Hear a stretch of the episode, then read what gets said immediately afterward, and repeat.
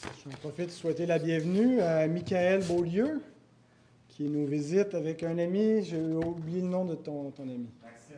Maxime, donc, ils viennent d'Actonville. Je ne sais pas s'ils habitent ou dans le coin, en tout cas, du centre du Québec, mais ils fréquentent l'église de Georges Corriveau à Actonville. Alors, bienvenue avec nous. Que le Seigneur vous bénisse. Et euh, donc, nous allons ouvrir nos Bibles dans Nombre 11. C'est la dixième partie dans ma série sur le côté sombre de la vie chrétienne. Merci, Ghislain.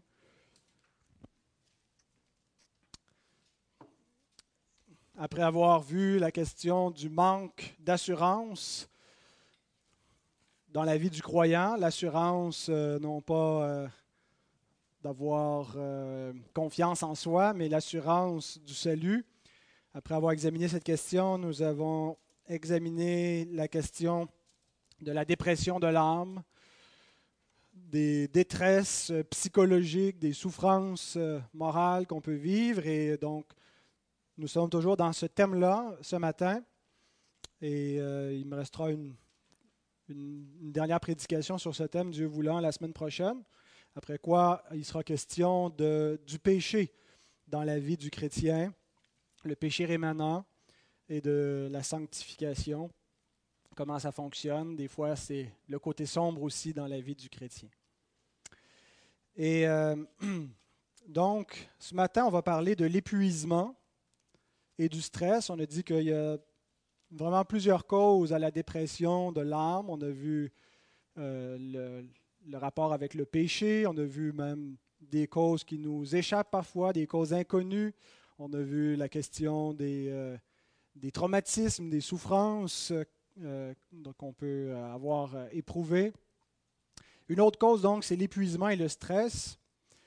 Et c'est intéressant comme intéressant, pas dans le sens que c'est, que c'est, que c'est bien, mais c'est particulier comme phénomène parce que c'est parfois des choses qui sont par nature très agréables, très bonnes, mais lorsqu'on y est par moments surexposé, ça devient désagréable.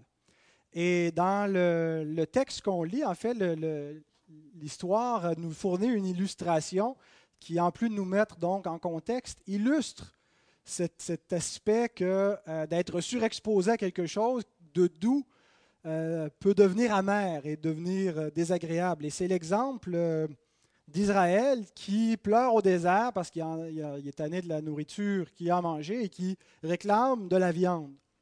Et on lit dans les versets 18 à 20, ceci. Tu diras au peuple, sanctifiez-vous pour demain et vous mangerez de la viande. Puisque vous avez pleuré aux oreilles de l'Éternel en disant, Qui nous fera manger de la viande, car nous étions bien en Égypte L'Éternel vous donnera de la viande, et vous en mangerez. Vous en mangerez non pas un jour, ni deux jours, ni cinq jours, ni dix jours, ni vingt jours, mais un mois entier, jusqu'à ce qu'elle vous sorte par les narines et que vous en ayez du dégoût parce que vous avez rejeté l'Éternel qui est au milieu de vous et parce que vous avez pleuré devant lui en disant Pourquoi donc sommes-nous sortis d'Égypte? Alors cette petite histoire illustre que quelque chose de doux peut devenir mauvais lorsque cette chose nous épuise. Ici, on a l'exemple avec la nourriture de manger toujours le même aliments. Et comme Louis-José dit, vive les toasts. il dit, tu manges deux fois de soir le même euh, souper, puis ça t'écœure, mais il dit, des toasts, tu peux en manger tous les matins de ta vie, puis ça fait ton affaire. Euh, certains peut-être ont vu aussi le, film documentaire Super Size Me, l'homme qui euh, s'est soumis pendant un mois entier à ne manger que du McDonald's. Et si on lui offrait les portions, les, les, portions géantes, il les acceptait. Puis bon, et euh, finalement il est malheureux et malade à, force de manger que de cela, eh bien on a quelque chose ici de semblable. Israël qui pleure pour avoir de la viande et Dieu accorde ce qui pourrait être une bénédiction, mais qui devient une malédiction. Hein, parce qu'il n'a que ça à manger et ça, lui sort donc par les narines, nous dit le texte. Et donc, quelque chose de bon, d'agréable peut devenir euh, difficile peut devenir souffrant. Qu'on pense au travail, qui est quelque chose de bon pour l'homme. Dieu a donné dès la création le mandat à l'homme de travailler, de garder le jardin. Hein, ça veut dire que l'homme a une activité à faire dans la création. Le travail ne résulte pas de la chute. Ce n'est pas après la chute que le travail a été donné, mais le travail a été maudit après la chute. Mais le travail est quelque chose de bon et on peut trouver un, accomplissement, une joie dans le travail. Mais il y a le surmenage aussi qui peut en résulter. Il y a le découragement, l'épuisement. Euh, d'être surexposé à des stress peut faire en sorte que notre âme va complètement s'épuiser, finir par craquer. Euh, au travail. Être à la maison avec les enfants, est-ce qu'il y a une idylle plus, plus bucolique, quelque chose de plus euh, intéressant hein, d'avoir ce, privilège quand on peut se le permettre? Et je sais que ce n'est pas tout le monde qui, l'imagine, mais des fois, euh, certaines femmes en particulier ont rêvé de cela, un mariage heureux et d'être euh, au foyer, et prendre soin des enfants et de, faire toutes sortes de choses éducatives, de préparer les repas. Et on, s'imagine avec une petite musique de fond comme si tout est facile et agréable et la vie est merveilleuse. Mais parfois, hein, euh, ce qui est si harmonieux devient, euh, se change, devient une espèce de mélancolie. Les, demandes, la répétition incessante et deviennent étouffantes des enfants et certaines femmes qui croyaient s'épanouir au foyer finissent par se sentir prisonnières.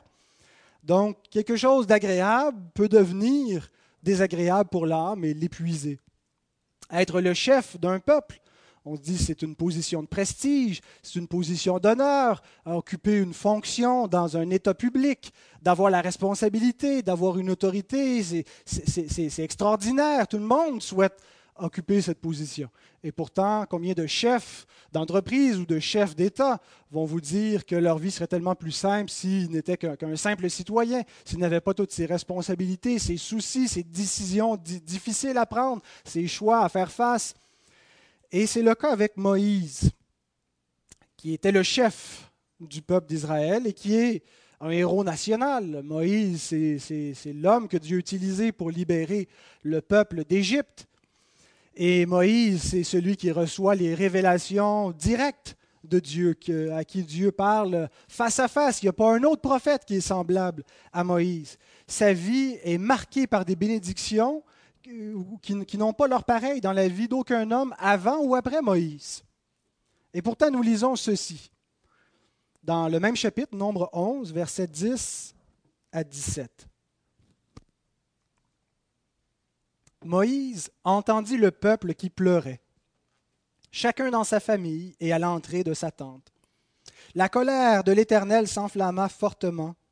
Moïse fut attristé le mot est traduit par attristé. Il y a d'autres traductions dans d'autres versions, mais c'est vraiment l'idée qu'il y avait un dégoût dans son âme. Et il dit à l'Éternel, pourquoi affliges-tu ton serviteur? Et pourquoi n'ai-je pas trouvé grâce à tes yeux que tu aies mis sur moi la charge de tout ce peuple? Est-ce moi qui ai conçu ce peuple? Est-ce moi qui l'ai enfanté pour que tu me dises, porte-le sur ton sein comme le nourricier porte un enfant jusqu'au pays que tu as juré à ses pères de lui donner où prendrai-je de la viande pour donner à tout ce peuple? Car ils pleurent auprès de moi en disant Donne-nous de la viande à manger. Je ne puis pas à moi seul porter tout ce peuple, car il est trop pesant pour moi. Plutôt que de me traiter ainsi, tue-moi, je te prie, si j'ai trouvé grâce à tes yeux et que je ne vois pas mon malheur. L'Éternel dit à Moïse Assemble auprès de moi soixante-dix hommes des anciens d'Israël, de ceux que tu connais comme anciens du peuple et ayant autorité sur lui Amène-les à la tente d'assignation et qu'ils se présentent avec toi. Je descendrai et là je te parlerai. Je prendrai de l'esprit qui est sur toi et je le mettrai sur eux afin qu'ils portent avec toi la charge du peuple et que tu ne la portes plus, que tu ne la, portes pas à toi seul. Prions. Seigneur, nous voulons te bénir pour ta bonne parole et nous voulons te prier pour que la consolation que les Écritures apportent puisse nous être donnée ce matin que nos âmes soient rafraîchies par cette parole divine, que nos cœurs puissent être encouragés, que nous puissions trouver, Seigneur, des instructions qui nous seront bénéfiques pour savoir comment vivre selon ta volonté, que nous puissions mettre en application cette bonne parole et nous en trouver heureux, notre Père. Nous sommes souvent, comme Moïse, en proie au découragement, à la lassitude et même à un désir que tout ça soit terminé, euh, nous avons parfois ces pensées de vouloir mourir, Père. Et nous le confessons humblement devant toi, Seigneur, demandant pardon, parce qu'on sait que, Seigneur, tout ça n'est pas simplement dû au fardeau qui est pesant, mais à notre faiblesse pour savoir euh, diriger avec sagesse nos vies et tous les stress qui, qui l'incombent. Père, nous te prions que tu viennes à notre secours parce que nous sommes faibles et nous voulons achever la course et pas juste survivre, mais l'achever avec joie, avec, avec ta paix, Seigneur, en étant des modèles au milieu d'un monde désordonné. Notre Père, nous nous en remettons à toi et nous te prions de nous accorder cette grâce en Jésus-Christ. Amen. Donc, il y a vraiment deux points fondamentaux dans mon message. D'abord, l'épuisement et ensuite, comment recharger l'âme épuisée? Alors, Moïse a à prendre soin d'un peuple qui est nombreux. Euh, dans le même chapitre, on découvre qu'ils sont, d'après l'estimation de Moïse, plus de 600 000 sous sa charge. 600 000 personnes. Et ce n'est pas un peuple qui est établi dans son pays, qui peut développer normalement son économie, euh, mais c'est un peuple qui est nomade et qui dépend entièrement de la providence miraculeuse de Dieu. Il ne peut pas simplement euh, euh, planter des, des, ressources, entretenir un jardin ou avoir des animaux, mais il faut que Dieu intervienne miraculeusement envers ce peuple. Euh, et c'est ce que Dieu fait depuis le début. Dieu intervient par des actes miraculeux pour nourrir ce peuple, pour l'abreuver en plein désert. Et euh, Israël demeure incrédule malgré tout, continue de douter. Ce n'est pas tellement l'incrédulité d'Israël qui est le problème, c'est l'incrédulité répétée, malgré les preuves continuelles de la fidélité de Dieu. Euh, Dieu sait que, que, notre foi est faible et qu'il nous arrive de douter, d'être incrédule, mais lorsqu'on s'obstine dans l'incrédulité, à refuser de croire comme Israël le fait, et qu'on se révolte dans notre conduite et dans nos paroles, c'était ça le problème, c'est ce qui a mené Israël donc à, être condamné par, par l'Éternel à ne pas entrer en terre promise. Et nous ressemblons à ce peuple lorsque nous nous plaignons, alors que nous ne manquons de rien. Regardez les Nord-Américains, les Occidentaux, nous sommes les champions du, de la plainte. Et de la plainte injustifiée parce que nous nous plaignons, comme on dit, le ventre plein. Nous nous plaignons alors que nous ne manquons de rien. Il n'y a qu'à, quand les autorités veulent mettre les citoyens face à la réalité économique, que ce soit chez les étudiants, que ce soit dans la, crise actuelle que, qui, va, qui, va, qui va sévir de plus en plus dans les semaines qui risquent de venir avec euh, toute la question des fonds de pension et tout cela. Il y a cette espèce de refus systématique quand on demande des sacrifices, comme si il y avait une énorme injustice, comme si c'était, il y, avait, y avait des fautes graves qui étaient faites à l'endroit du peuple, alors qu'il n'y a personne qui meurt dans les rues, il n'y a personne qui, va, qui manque de quoi que ce soit. Mais quand on, on menace de toucher au confort, à l'abondance, il y a une révolte violente dans le discours, dans l'attitude. Un refus donc de de ne pas euh, pouvoir euh, s'offrir, quand, on ne peut pas s'offrir tout ce qu'on veut, il y a un refus de l'accepter. Et notre société souffre d'un problème vis-à-vis de la gratitude. Ça n'existe plus, la gratitude. Aujourd'hui, euh, de, parler qu'on devrait être reconnaissant pour notre travail, reconnaissant pour le confort qu'on a, reconnaissant pour la, la démocratie et la liberté dans laquelle on vit, les gens trouvent que c'est complètement ridicule, on n'a pas à être reconnaissant pour ça. Tout ça nous est dû.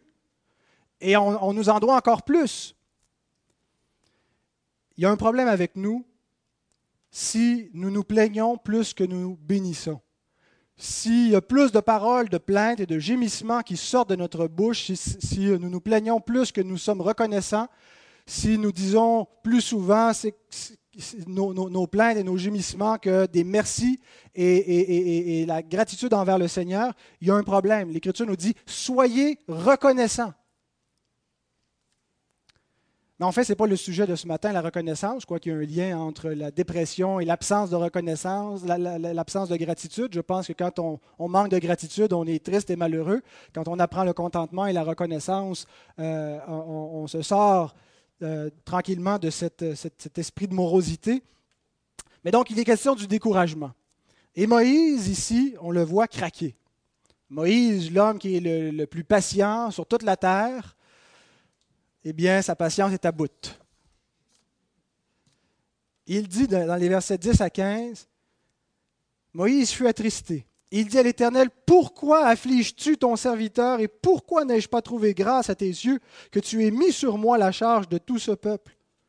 Je ne puis pas à moi seul porter tout ce peuple car il est trop pesant pour moi. Plutôt que de me traiter ainsi, tue-moi, je te prie, si j'ai trouvé grâce à tes yeux et que je ne vois pas mon malheur. Moïse est-il coupable dans sa plainte? Il y a des commentateurs qui sont favorables à Moïse, qui disent Moïse reflète un peu la même réaction que l'Éternel. On vient de lire l'Éternel fut irrité contre Israël. Alors Moïse aussi est irrité. L'Éternel ne condamne pas Moïse, alors qui sommes-nous, nous, pour le condamner et lui jeter la pierre?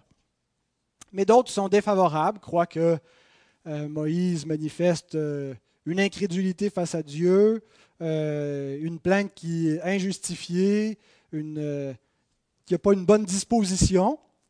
Euh, Calvin va jusqu'à voir quand, Dieu prend de l'esprit qui est sur Moïse et le répand sur 70 hommes, comme s'il s'agissait d'une privation de, de, la bénédiction, de grâce qui était sur Moïse et qu'il lui enlève de l'esprit. D'autres vont dire non, il, il est, il est il est, répréhensible, mais, Dieu lui fait quand même grâce. Et euh, quand il lui enlève de l'esprit, l'esprit, ce n'est pas quelque chose de matériel, c'est un peu comme le feu. Hein. Euh, quand, il se répand, il ne, diminue pas, mais il se propage et il grossit. Euh, je, suis, porté à croire qu'il y a peut-être quelque chose de répréhensible dans la conduite de Moïse, mais le texte ne nous le dit pas exactement, et il nous montre que Dieu est miséricordieux envers lui. Mais ce qu'on voit qui est très clair, c'est que Moïse vit un épuisement professionnel, n'est-ce pas? Il est en burn-out. Euh, il n'est plus capable de supporter le stress. C'est devenu insupportable pour lui. Et il est dans une espèce de dépression spirituelle. Il n'a plus le goût de vivre. Il ne veut plus porter cette charge-là. Ça ne l'intéresse plus. Il veut donner sa démission. notre âme peut endurer certains degrés de stress. On peut, on peut euh, vivre des stress. Parfois, on s'expose à des stress, à des, challenges. Ça peut être euh, même euh, stimulant. J'en connais même ici qui vont faire des courses d'hommes avec des obstacles surhumains parce qu'il y a quelque chose d'intéressant à cela. Mais vivre comme ça tous les jours, soumettre notre corps, notre vie à des stress, à un bon moment donné, on atteint notre limite. Euh, il y a des tempéraments différents. Il y en a qui ne supportent pas du tout le stress. Il y en a d'autres qui, peuvent vivre mieux avec cela, euh, qui peuvent euh, vivre dans des circonstances plus difficiles, plus longtemps. Mais tous finissent par atteindre leurs limites. Il n'y a pas de surhomme. On est, des êtres qui ont une finitude. Et puis, ben, tôt ou tard, on atteint notre, notre limite. Des fois, en vieillissant, le stress devient plus dur à supporter et c'est parfois difficile à reconnaître, à accepter. On avait plus de capacité quand on avait 35, 45 ans, et puis on, arrive dans la fin de la cinquantaine, soixantaine, et puis on réalise que nos forces diminuent, et pas simplement nos forces physiques, mais nos capacités à, vivre sous la pression, à vivre avec des, situations tendues et difficiles. Euh, le stress produit parfois une, spirale parce qu'il nous, il nous, il nous prive de sommeil hein, lorsqu'on, est stressé, lorsqu'on vit de l'épuisement parfois, même si on est épuisé, on n'arrive pas à dormir. Et moins on dort, moins on a de l'énergie, plus ça, exacerbe la, la, difficulté de faire face au quotidien. Et puis on est dans cette espèce de spirale de dépression euh, spirituelle et puis on ne sait pas comment on peut en sortir. Et certains finissent littéralement par, par craquer euh, et, se rendre malades. Ceux qui sont dans euh, les affaires ou ceux qui ont des responsabilités professionnelles importantes savent ce sentiment où euh, la motivation, vous savez, qu'on a de se lever le matin, où on attaque notre journée, on, a envie de, de, de, s'attaquer à nos tâches, peut parfois euh, se, transformer en une espèce de boulet où les, les, les, objectifs qui étaient intéressants à atteindre deviennent des fardeaux pénibles euh, à, viser, et, puis le sens de l'accomplissement dans le travail devient un sens de l'écœurement. Euh, dans le ministère pastoral, on n'est pas simplement ceux qui sont, qui sont ordonnés comme, comme officiers, mais dans une vie d'église, quand on a des responsabilités, ça apporte son lot d'inquiétudes, de, de, de souffrances euh, et, toutes sortes de stress. Il y a des difficultés, des, situations tendues auxquelles nous devons faire face et ce n'est pas euh, facile. et la charge de travail, parfois, qui nous semble infinie, et, le poids des âmes perdues, qui est tout sauf un fardeau doux et léger. Euh, voilà. Et on se sent responsable et coupable pour tout. Euh, et il n'y a pas besoin d'être pasteur pour se sentir responsable et coupable pour tout. Pour tout le monde, euh, un chrétien on regarde les, pauvres et on se dit j'en fais pas assez pour eux et, on a l'impression qu'il faudrait prendre la misère du monde sur notre dos. On pense aux chrétiens persécutés. On se sent coupable de ne pas être persécuté avec eux ou de rien faire euh, pour, pour, les aider. On regarde notre piété qui est tiède ou la piété de notre famille qui est tiède et on se sent coupable de cela. Et souvent, c'est un sentiment qui habite les, chrétiens hyperactifs, qui se lèvent tôt le matin, qui courent toute la journée, qui sont essoufflés, euh, qui, prennent soin de leur famille, qui n'ont jamais le temps de vraiment s'arrêter. Et, et, c'est pas qu'on est inactif, puis on se sent coupable de ne pas en faire assez. Et ce mode de vie frénétique peut durer des mois, on peut vivre comme ça longtemps, même des années. Mais ça crée des dommages, de l'usure sur notre âme, sans même qu'on s'en rende compte parfois. Certains arrivent plus tard, vivent des problèmes d'anxiété ou d'autres sortes de détresse psychologique. Ils ne savent pas d'où ça sort. Bien, d'exposer continuellement notre âme à des stress, à de l'épuisement, va produire ce genre de symptômes. Et lorsqu'on arrive à, à, un épuisement total, ça va prendre plus qu'une bonne nuit de sommeil pour recharger notre âme. Quels sont les symptômes d'une âme épuisée, en plus du découragement qui est, évident dans, ce texte? Un des symptômes qu'on voit ici, c'est que Moïse est complètement centré sur lui-même. On a compassion de Moïse, on peut comprendre, mais l'âme épuisée ne voit plus que sa misère. Son fardeau devient tellement pesant que ne peut plus voir le reste de la misère, les autres choses qui ne vont pas. ça devient le centre, le point. Hein, comme on, si on prend une belle euh, feuille blanche et on met un point en plein centre, on ne voit plus le blanc, on voit que le point qui est là. Eh bien, un fardeau qui n'est pas nécessairement euh, si important dans, toutes les belles choses de l'existence devient le centre et, et on ne voit plus que cela. Dans sa plainte, ce n'est que moi, moi, c'est pas à moi de faire ça, je suis épuisé, je suis plus capable on voit aussi qu'il a perdu sa rationalité. Il cherche à être libéré à tout prix, sans penser aux conséquences. Tue-moi qu'on en finisse. Tue-moi, je te prie, si j'ai trouvé grâce à tes yeux et que je ne vois pas mon malheur. Il ne pense pas aux conséquences. Il ne raisonne pas d'une manière saine il perd sa rationalité et il sombre tranquillement dans, le gouffre de l'irrationalité, de la folie. On pense tout croche quand on devient épuisé. On ne voit pas les choses comme il faut. Notre, on, s'inquiète pour des riens, on commence à faire de l'anxiété. L'anxiété est quelque chose de totalement irrationnel. Autre élément qu'on peut remarquer, c'est le corps ne supportent plus. Parfois, l'esprit va demeurer assez bien disposé. Certains ne vont pas tomber dans des pensées morbides, vont pas non plus être complètement euh, centrés sur leur misère et ne voir que ça, et, il n'y a que ça qui, qui, est devant leurs yeux. Mais c'est leur corps qui devient épuisé, qui devient malade. Parfois, ils vont avoir besoin de dormir pendant des semaines. Mais certains euh, vont littéralement se rendre malades et il y a plus d'un serviteur de Dieu euh, qui s'est rendu jusqu'au lit et même jusqu'à la mort à cause de l'épuisement. J'ai été euh, marqué quand j'ai entendu les paroles de l'évangéliste Robert Murray McChain, qui était un jeune évangéliste écossais dans le, réveil d'Écosse, en fait, qui, est un des précurseurs de ce réveil. Et au début du 19e, dans les années 1800, il, a dit sur son lit de mort, parce qu'il s'était réellement épuisé à la tâche, Dieu m'avait donné un cheval et un message. J'ai tué le cheval et maintenant je ne peux plus livrer le message. Il n'y avait pas 30 ans quand il est mort. Et cette, cette phrase-là m'a accompagné euh, et elle me garde momentanément du piège qui revient souvent dans ma vie.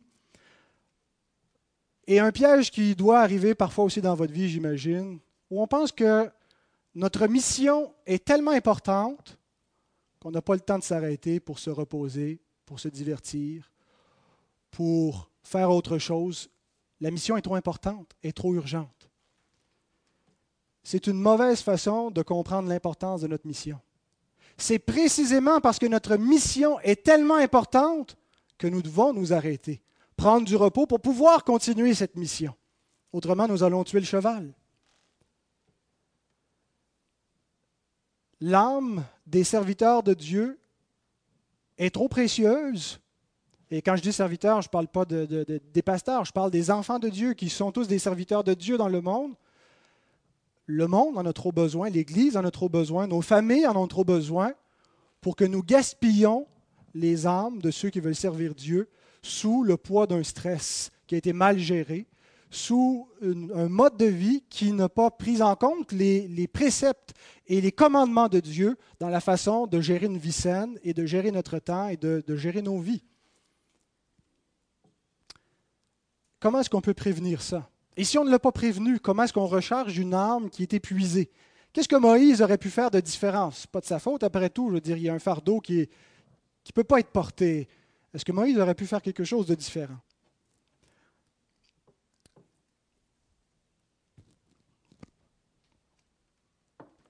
lorsqu'on est sous la pression, quand la pression monte, on se dit ça va passer. Et on a tendance peut-être parfois à prendre euh, une attitude là où on, est passif. On se dit je vais endurer, je vais essayer de garder mon calme et ça va passer. Et je pense qu'il y a une certaine sagesse à, se raisonner, à essayer de garder notre tête, notre tête froide. Mais ce n'est pas suffisant de juste adopter la passivité comme stratégie pour euh, faire face à toutes les vagues de l'existence. Nous sommes appelés à plus que ça. Nous sommes appelés à maintenir un équilibre dans notre vie et pour ça, on ne peut pas être juste passif. Ça prend vraiment un effort de la volonté, ça prend une, façon de, comprendre ce qui doit être fait et de le mettre en application. L'Écriture nous dit ceci, 1 Corinthiens 6, 19 à 20. Ne savez-vous pas que votre corps est le temple du Saint-Esprit qui est en vous, que vous avez reçu de Dieu, que vous ne vous appartenez point à vous-même, car vous avez été rachetés à un grand prix. Glorifiez donc Dieu dans votre corps et dans votre esprit qui appartiennent à Dieu. J'aime que Paul ajoute dans votre corps et votre esprit. Le contexte du corps qui est le, le temple du Saint-Esprit, c'est certains péchés qui étaient commis dans le corps, mais on ne peut jamais vraiment séparer le corps et l'esprit, hein, parce qu'ils euh, sont pris ensemble. Et donc, nous devons glorifier Dieu dans ce que nous mangeons, dans ce que nous faisons dans notre corps et dans notre disposition d'esprit. Voici trois applications tirées de l'exemple de Moïse pour restaurer et maintenir notre âme dans la paix et la sérénité dans, dans lesquels nous devons vivre. Première application, décharger quotidiennement notre âme sur Dieu de tous nos soucis. Et euh, l'exhortation nous vient de l'apôtre Pierre, 1 Pierre 5, 6 et 7. Humiliez-vous donc sous la puissante main de Dieu. Bon, le contexte, c'est de reconnaître les, autorités que Dieu a établies, de se soumettre à ça, mais c'est reconnaître l'autorité suprême de Dieu. Humiliez-vous sous la main de Dieu. Reconnaissez que ce n'est pas à vous de déterminer comment vous allez vivre, mais reconnaissez que Dieu a des prescriptions bien précises pour votre vie et soumettez-vous à cela. C'est ce que ça veut dire. Humiliez-vous sous la main puissante de Dieu afin qu'il vous élève au temps convenable et déchargez-vous sur lui de tous vos soucis, car lui-même prend soin de vous. Et à mon avis, c'est probablement l'aspect principal que Moïse a négligé. Je ne pense pas que son irritation, son écœurement est arrivé du jour au lendemain. Je pense qu'il y a une accumulation de frustration, de stress mal géré et de, de fardeau non déchargé sur le Seigneur, mais accumulé sur sa vie, qui le mène à cet état-là.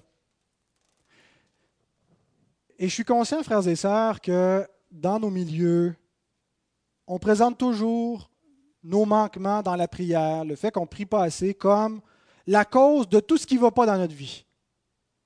Et je sais que ça peut être lassant, ce genre d'exhortation. Tes enfants sont rebelles, parce que tu ne pries pas assez. Tu fais de l'embonpoint, tu ne pries pas assez. Tu es malade, tu ne pries pas assez. Tu as mauvaise haleine, tu ne pries pas assez. Tout est parce qu'on ne prie pas assez. Et, je fais une caricature, mais, sans tomber dans la caricature, reconnaissons que la négligence de la prière n'est pas sans conséquence que la négligence de se décharger quotidiennement de tous nos soucis sur celui qui peut les prendre, celui qui est invincible, a des répercussions sur nous. Et il est vrai, comme David Murray écrit dans son petit livre euh, sur la dépression des, croyants, Christian Get Depressed Too, il dit que la négligence de la prière est plus souvent une conséquence de la dépression que la cause que, souvent on néglige la prière comme conséquence et non pas comme. Ce n'est pas ce qui mène à la dépression, mais c'est ce qui résulte de la dépression. Et je pense que, que c'est vrai. Cependant, c'est une conséquence qui entraîne un cercle vicieux.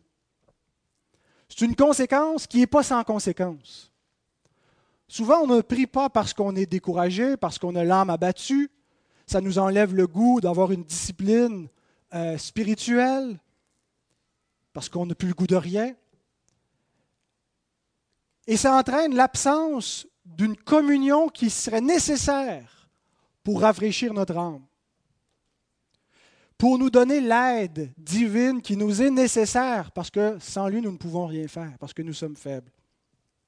Et qu'est-ce que nous faisons? Bien, nous continuons à avancer, à faire des pas, en nous appuyant sur nous-mêmes et en nous disant, quand ça va passer, je prierai plus, quand mes enfants seront plus grands, j'irai à la réunion de prière, j'aurai du temps. Et, on néglige les moyens de grâce. Proverbe 3, 5 à 6 nous dit Confie-toi en l'Éternel de tout ton cœur et ne t'appuie pas sur ta sagesse. Ne te dis pas Je vais être capable de, de continuer encore un petit bout par moi-même. Reconnais-le dans toutes tes voies, il aplanira tes sentiers.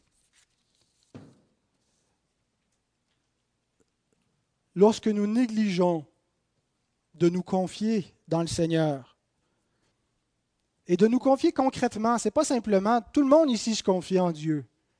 Tout le monde ici est un croyant et, de manière générale reconnaît qu'il a besoin de Dieu.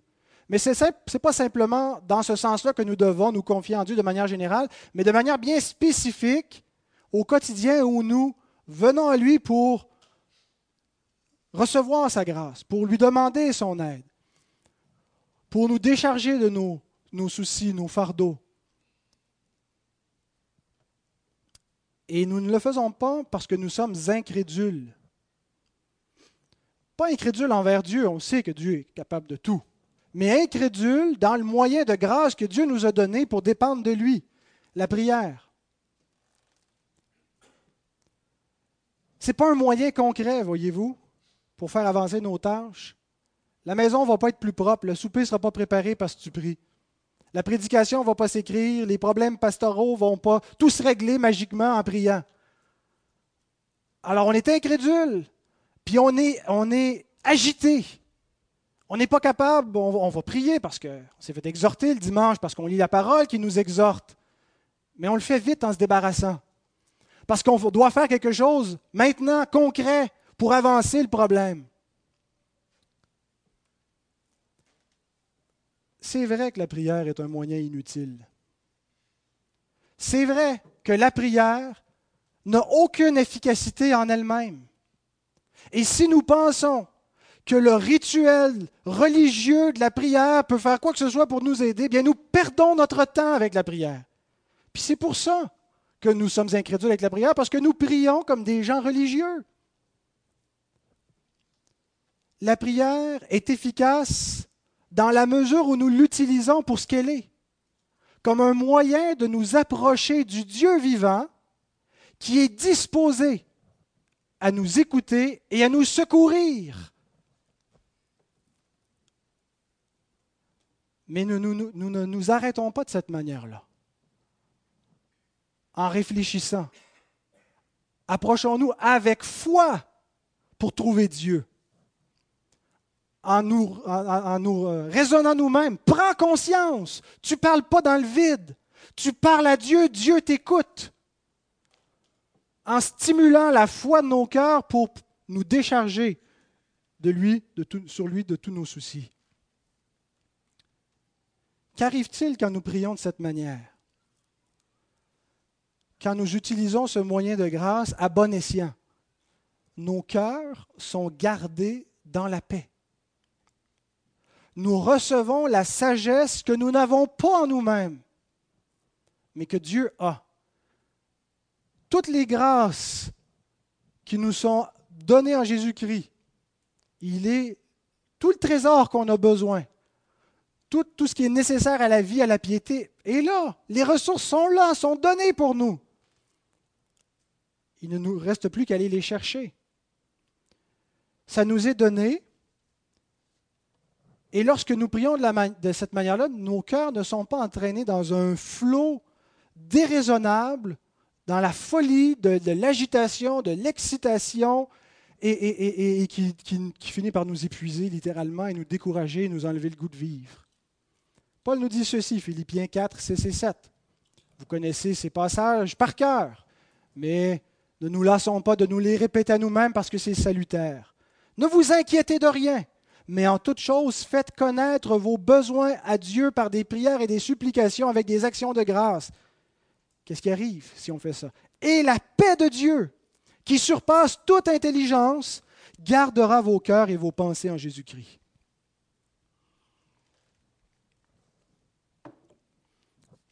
Vous savez, ce qu'on n'aime pas dans ces exhortations, c'est qu'on a l'impression que pour avoir une vie de prière telle qu'on devrait avoir, il faudrait mener une vie de moine. C'est-à-dire qu'à chaque fois qu'il y a un temps de libre, il faut prier. C'est ce que Dieu, c'est ce que Paul nous exhorte à faire ici. Devenez des moines. Priez dès, que vous pouvez. Quand vous êtes obligé de, de préparer la nourriture, de travailler, faites ça. Mais le reste du temps, vous priez. Si vous avez encore le goût d'écouter la télé, vous n'êtes pas spirituel. Vous devez prier tout le temps sans arrêt. Paul n'est pas en train de plaider pour cette espèce de, de, folie piétiste. Ce n'est pas ce que veut dire prier sans arrêt. Mais ce qu'il veut que nous fassions, c'est que nous le rencontrions véritablement dans la prière. Il y a des fois où on prie, mais on ne rencontre pas le Seigneur. Pas parce que le Seigneur n'est pas là. C'est pas, pas, le problème n'est pas de son côté, le problème est du nôtre. Parce qu'on n'est pas disposé. Parce que c'est nous qui parlons dans le vide. Comme s'il n'était pas là. Et ce n'est pas le temps passé. C'est réellement la qualité. C'est réellement la foi avec laquelle nous prions. Et ce n'est pas donc une, question de, durée. Je crois qu'on devrait, que, si on priait vraiment avec une vraie foi, on serait porté à prier plus longtemps, pas parce que euh, pas pour la, la, fin de prier plus longtemps comme si c'était une fin en soi, mais parce qu'on réalise le privilège de se trouver devant Dieu, d'être en sa présence et, et de pouvoir tout dire et qu'il n'y a pas de temps limite. Hein, si, on, participe à une commission parlementaire et qu'on nous donne la permission d'intercéder auprès des autorités, on va vous allouer un temps limite. Alors on va réfléchir et on va tout préciser. Mais là, on, peut s'étendre dans une conversation interminable Et si on n'est pas porté vers ça, c'est parce qu'on ne prie pas avec foi, parce qu'on ne réalise pas à qui on parle.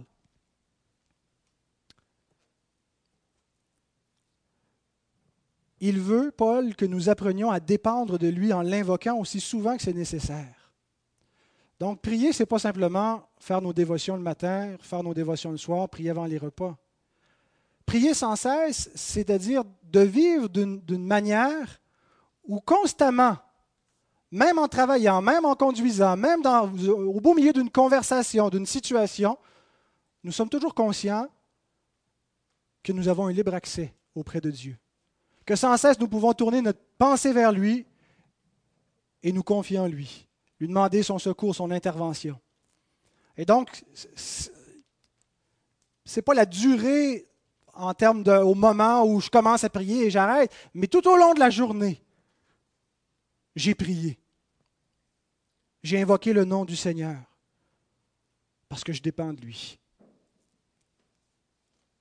Et une telle dépendance de Dieu va réellement produire une sérénité dans nos âmes. La paix de Dieu qui surpasse toute intelligence gardera vos cœurs en Jésus-Christ.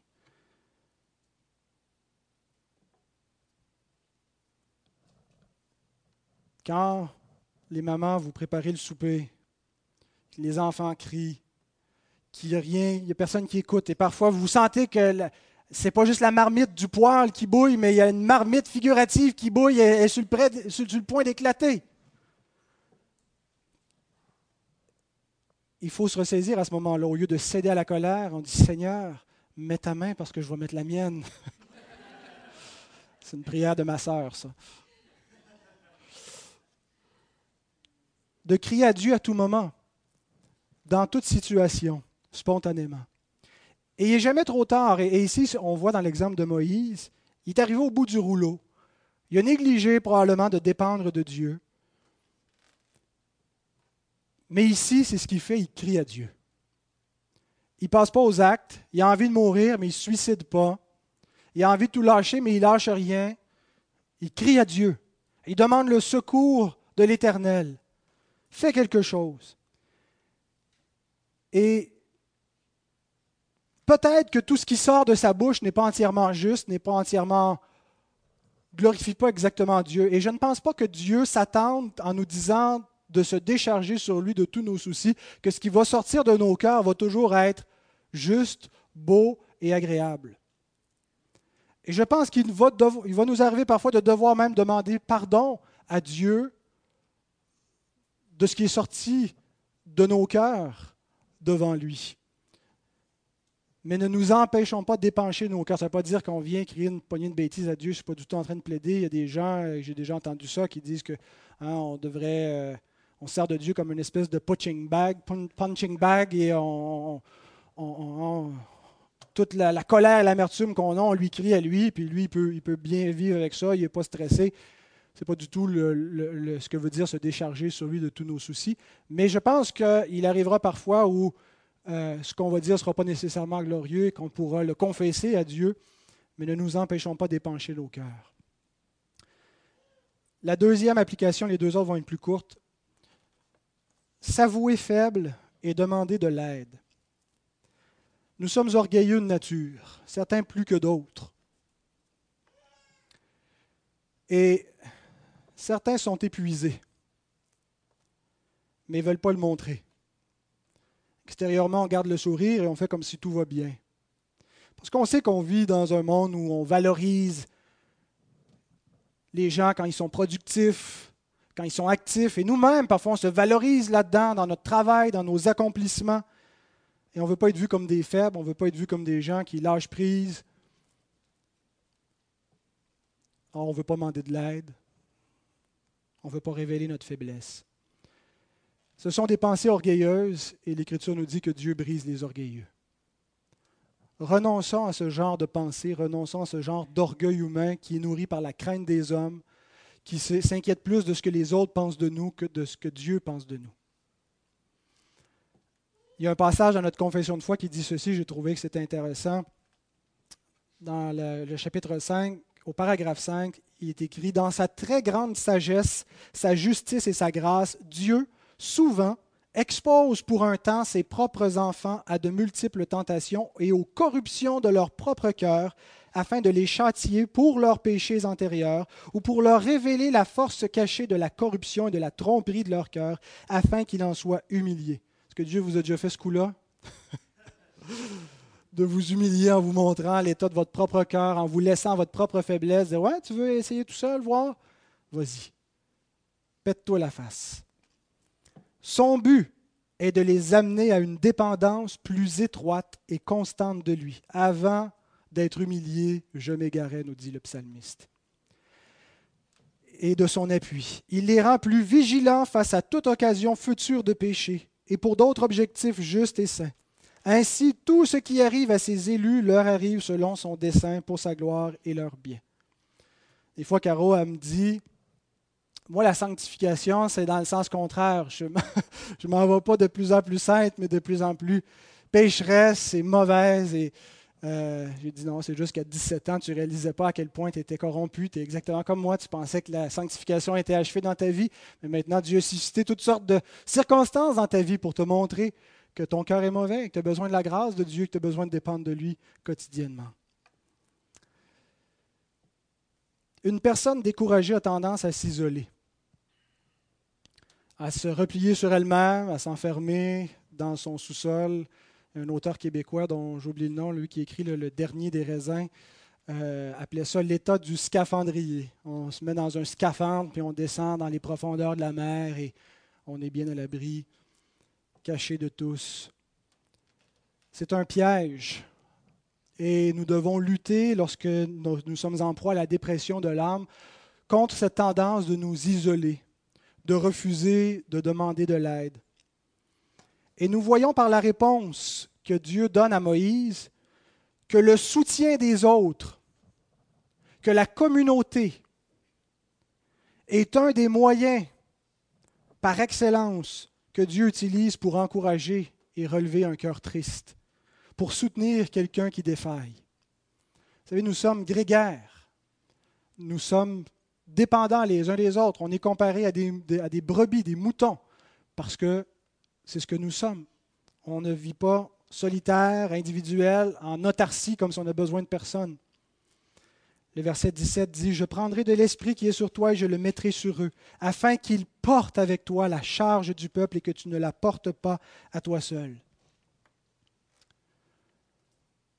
Rappelez-vous notre Seigneur lorsqu'il était en proie à l'angoisse, lorsque son âme était triste jusqu'à la mort, qu'est-ce qu'il a fait? Il a demandé le soutien de ses amis. Matthieu 26, 38. Il leur dit, Mon âme est triste jusqu'à la mort. Restez ici et veillez avec moi. Bien sûr, les disciples ont été de piètres consolateurs. Ils n'ont pas été sensibles à sa situation. Et il va arriver que l'Église, que les frères ne sauront pas exactement quoi faire. Ils vont être de piètres consolateurs. On ne sera pas sensible à la condition des autres. Mais quel réconfort que la présence des amis. Et parfois, même quand les frères et les sœurs ne savent pas quoi faire pour nous, simplement leur sollicitude et leur intercession va faire toute la différence. Parfois, c'est nous-mêmes qui hésitons lorsqu'on voit d'autres qui ne semblent pas bien aller. On hésite de leur demander, on ne veut pas les mettre dans l'embarras, on ne sait pas trop quoi faire. On se dit, s'il me dit que ça va mal, je ne saurais pas comment l'aider. Simplement d'écouter, de prier, d'être présent va faire une grande différence. N'hésitons pas à porter les fardeaux les uns des autres. Paul nous dit qu'est-ce qu'on fait en faisant ça? Nous accomplissons la loi de Christ. C'est ça l'amour. L'amour, ce n'est pas un sentiment. L'amour, ce sont des actions concrètes où nous portons les fardeaux les uns des autres. Et donc, nous devons nous avouer faibles, dépendants et demander l'aide. Demander l'aide du Seigneur, mais demander l'aide aussi de, de, ceux qui nous entourent. Vous connaissez cette parabole de l'homme en train de se noyer qui dit, euh, qui prie le Seigneur, sauve-moi.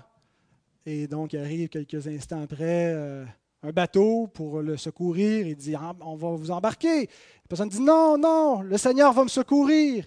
Et ça arrive jusqu'à trois fois. Et finalement, il finit par se noyer. Il arrive devant Dieu. Il dit Seigneur, J'ai prié pour que tu me sauves. Tu dis dans ta parole que tu vas sauver ceux qui crient à toi. Il dit, mais oui, mais je t'ai envoyé trois personnes pour te sauver, puis tu as refusé leur aide. On veut parfois une aide miraculeuse, euh, immédiate de Dieu, mais Dieu va nous aider par des moyens ordinaires, naturels, par des moyens de grâce, par la communion avec l'Église, par la présence de notre famille, par des amis. Finalement, la troisième euh, application, ralentir et changer notre mode de vie. L'effet immédiat d'avoir 70 nouveaux assistants pour Moïse, ça a été une diminution sur sa tâche. Il n'était plus tout seul pour porter le fardeau. Notre mode de vie, c'est l'aspect sur lequel nous avons le plus de contrôle les heures qu'on passe à travailler, à se reposer, ce qu'on mange, l'heure qu'on se couche, l'heure qu'on se lève, le temps dévoué au social. C'est celui sur lequel on a le plus de contrôle, mais c'est celui, je pense, qui est le plus difficile à changer.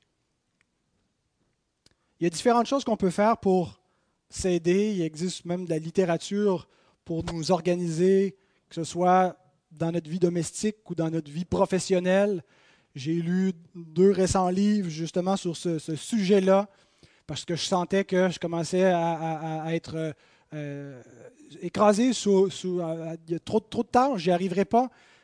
Et, ça m'était extrêmement utile de savoir juste quelques trucs, gérer des courriels, gérer des listes de choses, comment libérer son, esprit. Là, je ne parle pas en termes euh, New Age, là, mais de juste d'un fardeau de mieux s'organiser pour faire ce qu'on a à faire, augmenter notre productivité. Mais ça ne peut pas remplacer la nécessité. Et dans chacun des livres sur l'organisation, il y a toujours un chapitre dédié à ralentir, réduire sa charge et ses activités. La Bible nous dit que Dieu veut que nous menions une vie paisible et tranquille on devrait, dans certains d'entre nous, remplacer ces adjectifs-là pour décrire notre vie par frénétique et, affolé. Notre vie ressemble parfois à tout sauf une vie tranquille et paisible. Dieu connaît l'agitation humaine. Il sait quand elle s'empare de nous, quand nos ambitions, quand nos projets, quand notre charge de travail, quand nos loisirs, quand tout ça finit par cette agitation humaine s'emparer-nous à un point où ça devient des idoles, où on trouve notre accomplissement, le sens de notre vie dans tout ça. Dieu savait d'avance, en créant l'homme, qui en résulterait cela. Et c'est pourquoi il nous donne des commandements sur la manière de gérer notre temps par rapport au travail, par rapport au repos, par rapport au temps qui lui est consacré, par rapport au temps qui nous appartient, par rapport à la famille, par rapport à la communauté. C'est pourquoi Dieu aussi nous donne des préceptes, pour qu'on réalise que notre agitation est pleine de vanité et que nous apprenions à vivre modérément. Un des, proverbes qui n'est pas dans les proverbes que j'aime le plus, c'est Ecclésiaste 4, 6. Mieux vaut une main pleine avec repos que les deux mains pleines avec travail et poursuite du vent. Et vous savez pourquoi c'est pas facile de ralentir pour deux raisons, je pense. Parce qu'on ne veut pas, d'une part. On aime ça être archi-occupé, être des hyperactifs. On aime ça accomplir plein de choses. Mais aussi parce qu'on a plein de choses à faire et que nos tâches ne vont pas disparaître magiquement parce qu'on voudrait ralentir. Kevin DeYoung, dans son livre Crazy Busy, si ça vous intéresse, il vient d'être traduit en français, ça s'appelle Une vie de fou, un tout petit livre de 100 pages. Et il dit dans son chapitre dédié à, cette question-là, si ce chapitre sur le repos vous a paru comme un travail difficile, c'est parce que le repos est effectivement difficile. Le repos, ce n'est pas de la paresse. Ça demande énormément d'efforts pour être capable de se reposer il est difficile de s'en remettre à Dieu, il est difficile de décrocher et de s'arrêter. Nous savons tous que nous avons besoin de nous reposer du travail, mais nous ne réalisons pas tous qu'il faut travailler fort simplement pour arriver à nous reposer. Si nous ne comprenons pas je vais finir la citation, nous devons prévoir des arrêts, nous devons mettre à l'horaire des périodes où l'horaire disparaît. Et si on ne comprend pas que le repos pour être une réalité dans notre vie doit être prévu, nous, ne reposerons jamais. Si on pense qu'on va se reposer juste quand on va avoir fini ce qui nous reste à faire, il va en rester jusqu'à notre mort. Le repos doit être à l'horaire. L'objectif n'est pas d'organiser notre temps, nos vies, de manière à ne pas avoir aucune contrainte, de faire juste ce qu'on veut, puis être heureux. C'est contraire à l'amour qui doit diriger nos vies. L'objectif, c'est d'organiser notre vie de manière équilibrée entre tous les domaines, tous les aspects de notre vie. Et ce n'est pas à nous de décider de moi, tout ce que j'aime, c'est le travail, je vais juste travailler. Ça me plaît, moi, de juste travailler nous ne nous appartenons pas à nous-mêmes. Et Dieu nous dit de ne pas juste travailler. Nous devons travailler et nous devons nous reposer. Nous, devons, nous ne devons pas négliger notre famille. Nous ne devons pas négliger les frères et les sœurs dans la foi, notre Église. Il y a d'autres activités qui vont s'ajouter qu'on n'aura même pas besoin de prévoir, toutes sortes d'imprévus qui arrivent, d'obligations dans la vie. Mais au lieu de laisser nos vies dériver dans un tourbillon, nous devons apprendre la maîtrise de soi. La maîtrise de soi inclut la maîtrise de l'agenda. D'être capable d'établir un horaire qui glorifie le Seigneur. Et ça va demander beaucoup de sagesse, beaucoup de discipline. Ça n'arrivera pas du jour au lendemain. Et il y a des choses qui vont être difficiles à couper, des habitudes qui vont être difficiles à prendre. Et ça va nous prendre surtout une étroite dépendance envers celui qui est le Maître et le Seigneur de nos vies et de notre temps. Et donc, je pense que nous devons mettre en application, si nous voulons nous prévenir, nous prémunir de la détresse qu'on voit ici, Moïse être euh, entraîné. Nous devons apprendre à dépendre du Seigneur, reconnaître cette faiblesse, ne pas nous gêner pour demander le secours, demander conseil et réorganiser notre vie. Que le Seigneur bénisse sa parole. Amen.